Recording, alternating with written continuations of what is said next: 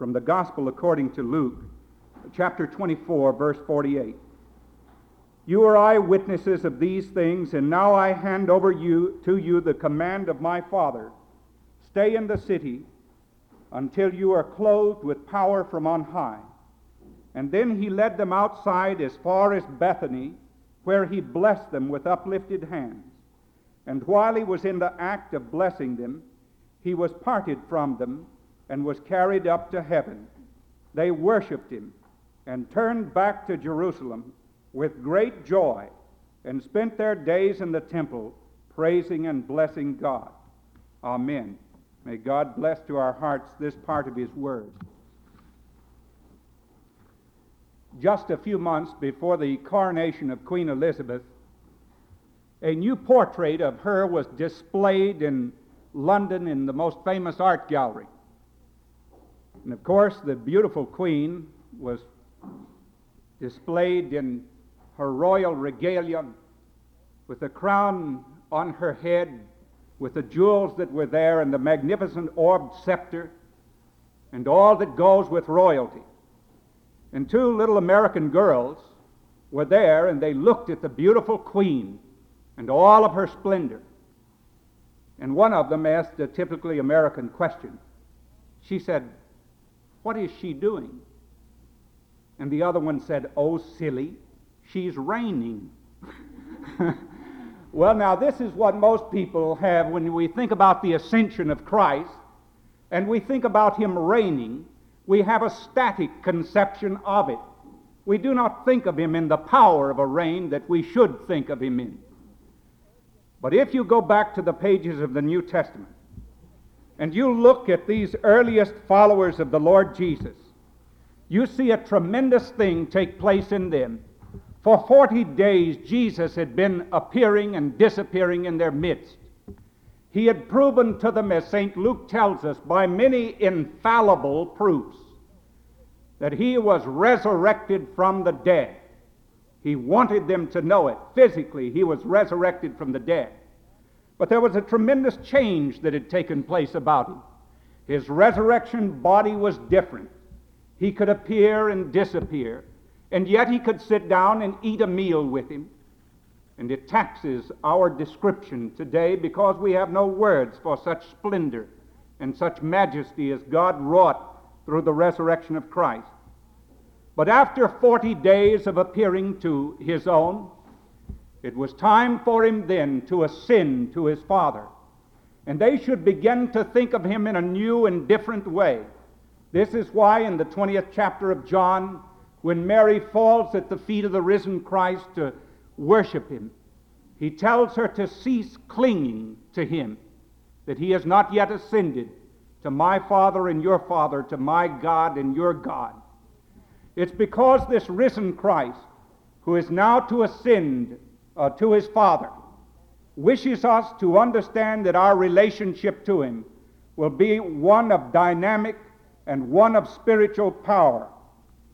And so it said here, instead of being sad, that these earliest Christians, when they saw Jesus ascend into the heavens, and by the way, if you're one of those people who have a great deal of difficulty with the miracles in the Bible, and you're troubled because of the geography of Palestine and his ascension upward, or because of astronomy, then let me suggest that you uh, read C.S. Lewis's little book on the miracles, and it will help you out at this point.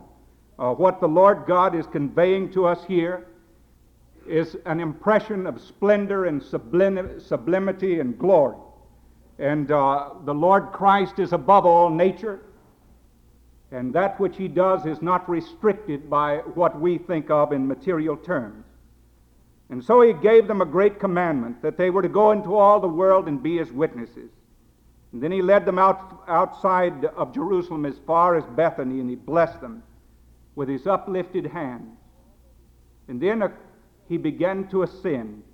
And a cloud, a cloud is always a symbol of great glory in the scriptures. A cloud received him out of their sight. But the thing that impresses me most here is that these disciples turned back to Jerusalem with great joy. They turned back to Jerusalem with great joy. waiting for the power of the Holy Spirit to come upon them. Now, when you've seen someone whom you love intensely separated from you, knowing that you will never, never, never see them again in this world, it breaks your heart to part from them. If it's someone you love and from whom you'll be separated for a year or two, you go to the airport and you sit there in the waiting room and you wish that the minutes would flee away and the agony of it all would be over. And finally, when their aircraft is boarded and the plane goes down the runway and it ascends, you watch it until it is a speck in the sky and they are gone away. You turn back not with a feeling of great joy, but with sadness. But look how different it is here. These knew the reigning power of Christ. And knowing his reigning power, they knew that it would not be static, but that he would be at work through those who trusted in him. And so they come back to Jerusalem with great joy.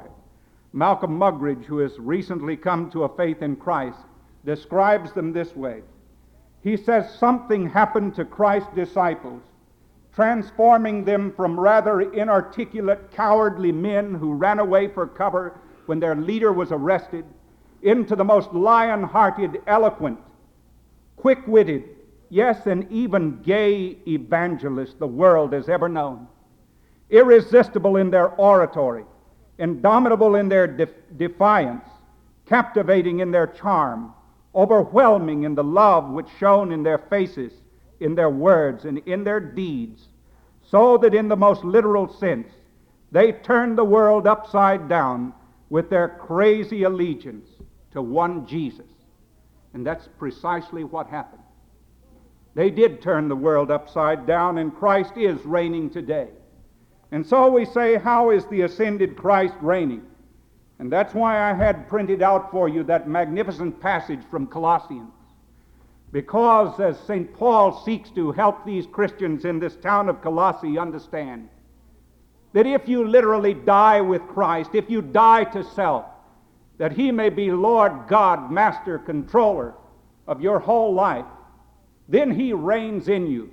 But self must be dethroned. John Calvin, the great commentator, says, You cannot reign with Christ unless you die with Christ. You must be willing to die to self, said Jesus. Lose your life for my sake. Then you'll find it. And that old Adam dies slow, but die he must. And so then we come to that third chapter. And as I have alluded to earlier, the earliest Christians, when they lined up for baptism, apparently they were given white robes as the splendor of a brand new life in Christ.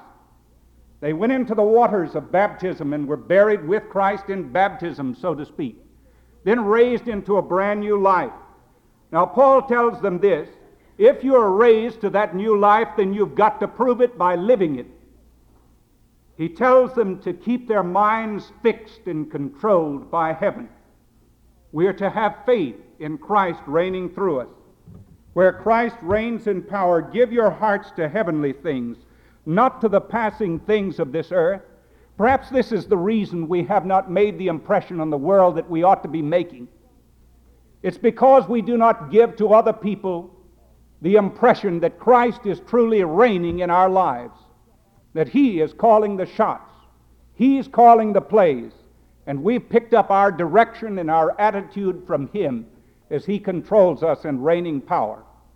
For as far as this world is concerned, says the apostle, you're already dead, and your true life is a hidden one. The world cannot understand, and by the world, those who uh, have not yet made their allegiance to Jesus Christ, they can't understand why you see things as they do. Love your neighbor as yourself. The world says never give a sucker an even break. The world does not look upon things as Christ looked upon them. The world says, lust all you can. And Jesus tells us not to lust. The world tells us to get all you can. And Jesus says to give all you can. You see the great difference that takes place? So we get our instructions from another controller. The most dramatic illustration I ever had of this came once when I was preaching on an Air Force a mission up in Labrador. I'll never forget it. I had gone for a flight in an F 102. A Delta Wing supersonic jet fighter interceptor that weighed 15 tons and flew faster than the speed of sound and was equipped with nuclear tipped missiles and was put there on the, uh, on the extreme north to intercept any Russian bombers that might be headed toward the United States.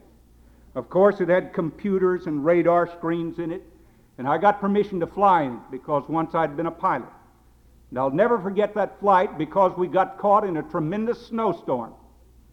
And the pilot with whom I flew called to the Goose Air Force Base and requested permission to land by ground approach controlled radar.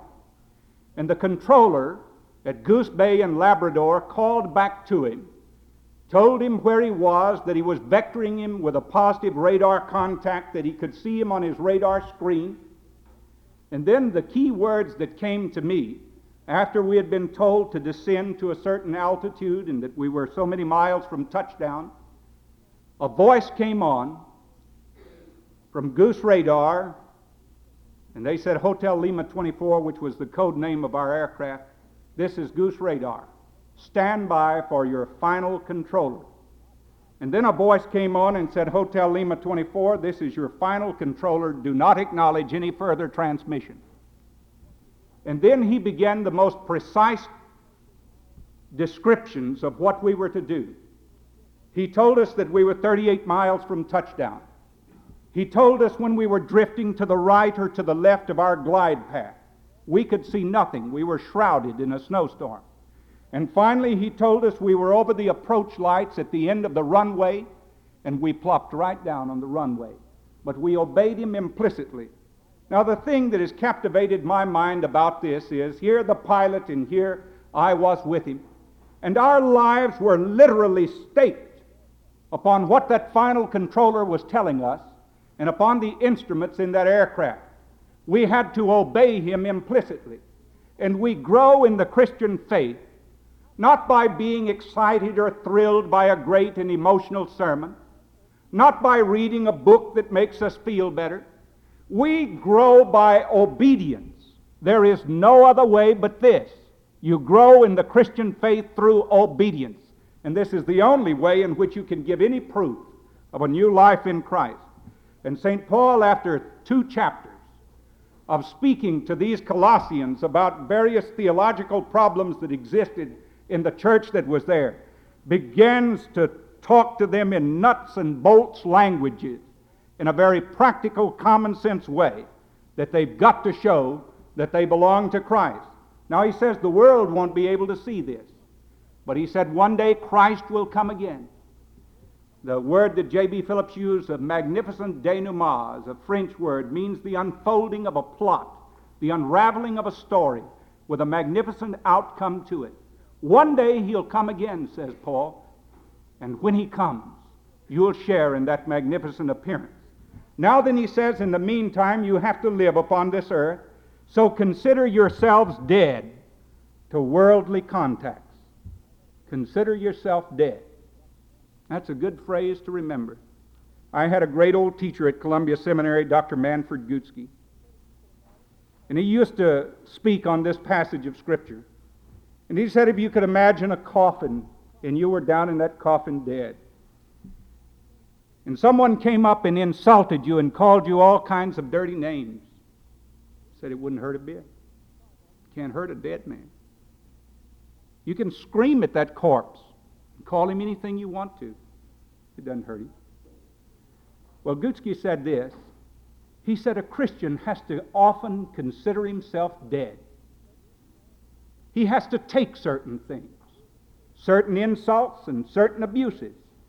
But then, too, he has to get rid of certain things. Here, Paul is quite specific. He says that we're to have nothing to do with sexual immorality, chastity. Says Dr. William Barclay was the one brand new virtue which, which Jesus Christ brought into the world and which his followers carried out implicitly. Chastity simply means no sex before marriage. Chastity means sex in marriage and in marriage alone. Regardless of what all the study committees say, you will be judged by what Jesus Christ says himself and what he has spoken through his apostles And that's what the words mean, or else language cannot convey thought. No immorality, dirty mindedness, uncontrolled passion, evil desire. Here, St. Paul is like a, a, a, a, man who has a bunch of condemned people in a jail. And he picks up a list and he calls out a number of people who are to be executed. And he says, All right, I'm going to call out this list, and you're going to be shot and put to death. Dirty mindedness, come forward. You're to be shot. Filthy conversation, come forward. You're to be shot. He goes down the list. Lust, evil desire, come forward. You're to be shot. These things are to be put to death. And as they are put to death, and that's a bloody, hard business. But if you belong to Christ, then you've got to prove it. You've got to prove it. And this is what St. Paul is talking about here. And then he mentions something that certainly ought to send chills up and down the advertisers of America lust for other people's goods, covetousness, materialistically minded America with its ambitions for worldly success and more and more things. St. Paul says it's as serious a sin as idolatry because people begin to worship things and position more than they worship God. And listen to this unfamiliar note to most modern day preaching. It is because of these very things that the holy anger of God falls upon those who refuse to obey Him. Paul taught the wrath of God as well as the love of God. And never forget, said Paul, you had your part in these dreadful things when you lived that old life. But now he wants them to know that they've put these things behind them. And here he begins to get some sins that are usually not considered so gross, but which he wants to enumerate and call out to us. No more evil temper or furious rage. That means that he wants us to stop the fits that we throw in anger, that this hostile action which we take is to be stopped. Here again, he speaks about no more evil thoughts or words about others, that we must check slander. Slander is akin to blasphemy. No more evil thoughts or words about God. No more filthy conversation. Filthy conversation is simply obscenity. And there has never been a time in the history of the planet Earth when obscenities have been used as much as they are today and many times by people who are supposed to be speaking in behalf of Christ in the church. And God Almighty will judge them. You've got the scripture for it right here. Don't tell one another lies anymore. For you've finished with the old man and all that he did, and you've begun life as the new man who is out to learn what he ought to be according to the plan of God. In this new man of God's design, there is no distinction Notice what barriers are broken down. You don't have any race problem. You don't have any class problem. When you're in the Lord, when you're in Christ Jesus, those things disappear. They go away. He says Christ is all that matters, for Christ lives in them all. Here, this cultured, careful person, Paul, could say that. He wrote this letter, by the way, from prison. And do you know who he was in prison with? He was in prison with a slave by the name of Onesimus. And later, Onesimus delivers this letter. He's the messenger who takes it. And Paul's going to put a little in here for Onesimus' master, too, when he gets back. Then he gives the expression of that new life in a positive way. He spoke in the negative way, now he speaks positive.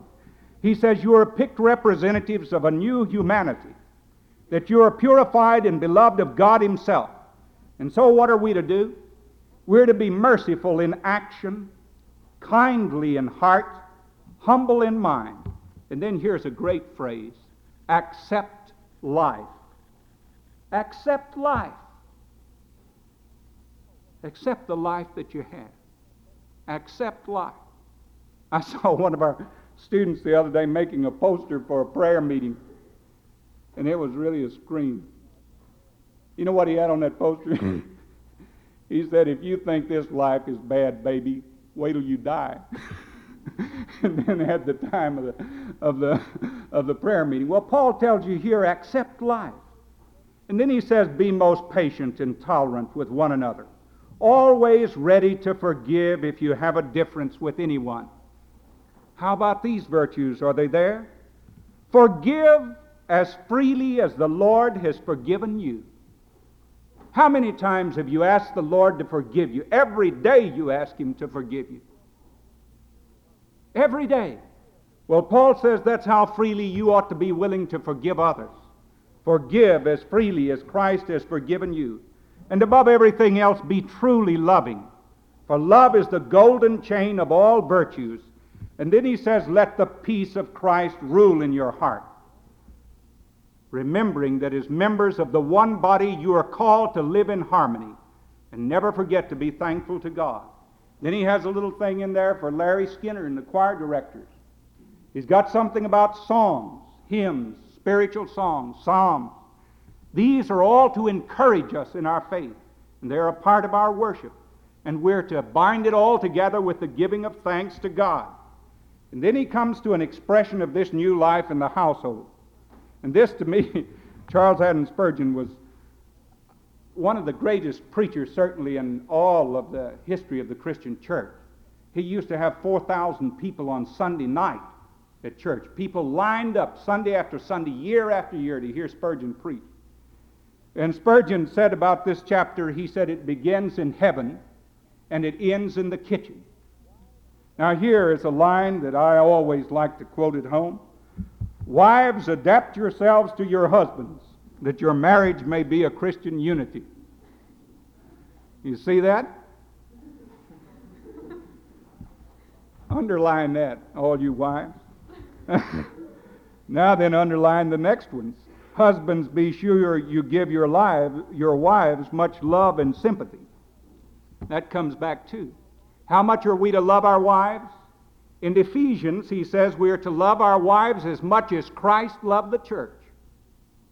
My wife says, if you love me that much, it won't be any problem to obey you. it won't be any problem for any wife to obey when she's loved that much. Here is something else that was brought brand new by Christ when he came. A wife up until this time was considered property of her husband. She was a thing, and she was meant to do what he told her to do, even under the Jewish system. Her rights were gone, and she belonged to him as his property. Under the Greek and the Latin system, it was much the same. The husband could enter into any kind of relationships he wanted to outside of the marriage, but his wife was a virtual slave. And see how different Christ makes things? The wife is to recognize her husband as the head of the house. He is to be the head like Christ is the head of the church, in love and in dignity and in authority. But he is to show her love and to show her sympathy. In Peter, in one of his letters, he says that sometimes your prayers are hindered because there are quarrels with your wife. If your prayers are not answered, you have to go back to that. You need to be reconciled with each other. Uh, these things are to go away. And so, what Paul is bringing here is a brand new gift to women. And what about children? Children were also considered things. A parent could sell his child into slavery. If he got mad at his child, he could legally kill his child. He could maim him if he chose to. But look how different Christ makes things. As for you children, your duty is to obey your parents, for at your age, this is one of the best things you can do to show your love for the Lord. Children are to obey their parents, but look what he says. Fathers, don't overcorrect your children, or they will grow up feeling inferior and frustrated. Do you see the word of advice that he brings to us there? Sometimes in our zeal to manifest our authority, we so overcorrect our children with, that we destroy their confidence in their ability to do anything. And Paul could see this 2,000 years ago. It didn't take a, a psychologist to explain it. So he says, don't overcorrect, don't overexercise your authority. And then there are the words for slaves that are there. He tells slaves to work as though they were working for Christ. And then he has a word for the masters of the slaves, too.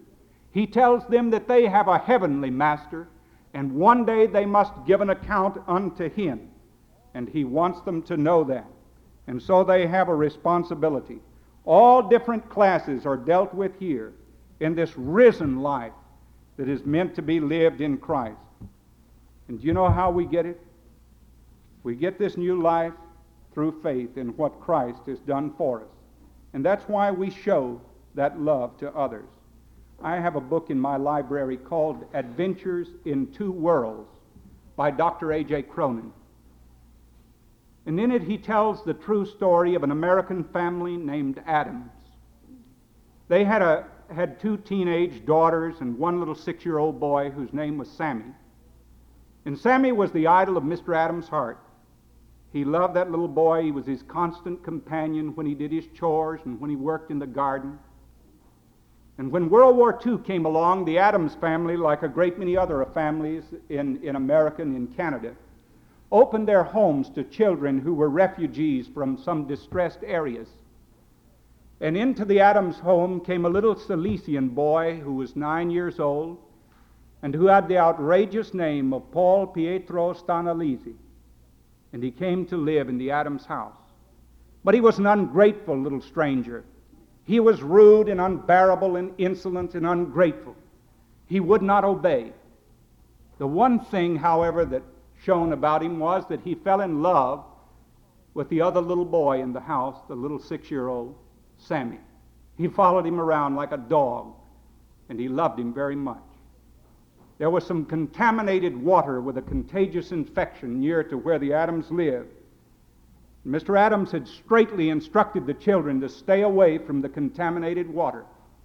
And to add to all of his crowning impertinences and insolences, this little Paul Pietro Stanalisi disobeyed and went in swimming in the contaminated water, and he came down with a highly contagious septic infection. He was isolated in an attic room. And the parents worked hard day and night trying to keep things germ free and to care for this little boy. And they literally nurtured him back to life. But while he was still contagious, he disobeyed again and went into little Sammy's room to see him. He wanted to see him so much. And without really knowing what he was doing, he communicated to the little six year old the deadly disease that he carried. The little six year old's body was not able to take it, and in less than a week, he had sickened and died. Dr. Cronin, a year after this happened, came by that household one day and saw Mr. Adams working out in the yard. And there was the little foreign boy working alongside him in the garden. And A.J. Cronin, I'll read you his exact words overcome by a sense of bitter injustice, said, All I can say is he's lucky, this Paul Pietro, whatever his wretched name is. And Mr. Adams reached out and put his arm around the little Silesian boy. Said, You won't have any trouble with his name anymore. He's Paul Adams now.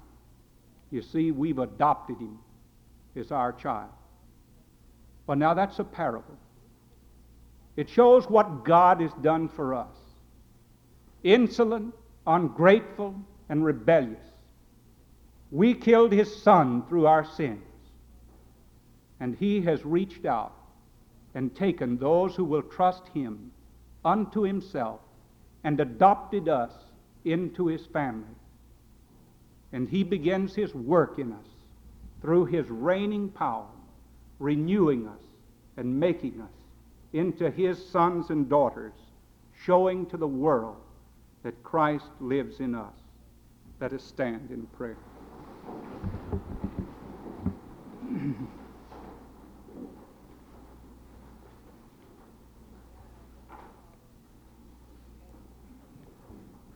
O God, our Heavenly Father, we bless Thee for the gift of faith, which You put in our minds and hearts which tells us that we can trust Jesus.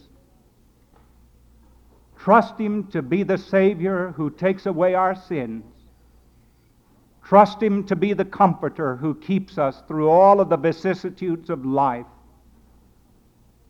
Trust Him to teach us and to lead us in the right way. Oh God, we pray with St. Paul that thou wilt cause the words of Christ to dwell in us richly, accomplishing his purposes in our minds and hearts and lives. Help us to show to the world what real Christians are like, that we are committed to the utter lordship of Christ. Help us to be able to say with St. Paul, Christ is life, and all that I live for is Him. And help us to show His love and concern to others, that they may know and love Him too. And now may the grace of our Lord Jesus Christ and the love of God our Father and the communion and the fellowship of the Holy Spirit, our keeper and our guide, be and abide with you all, both now and forevermore.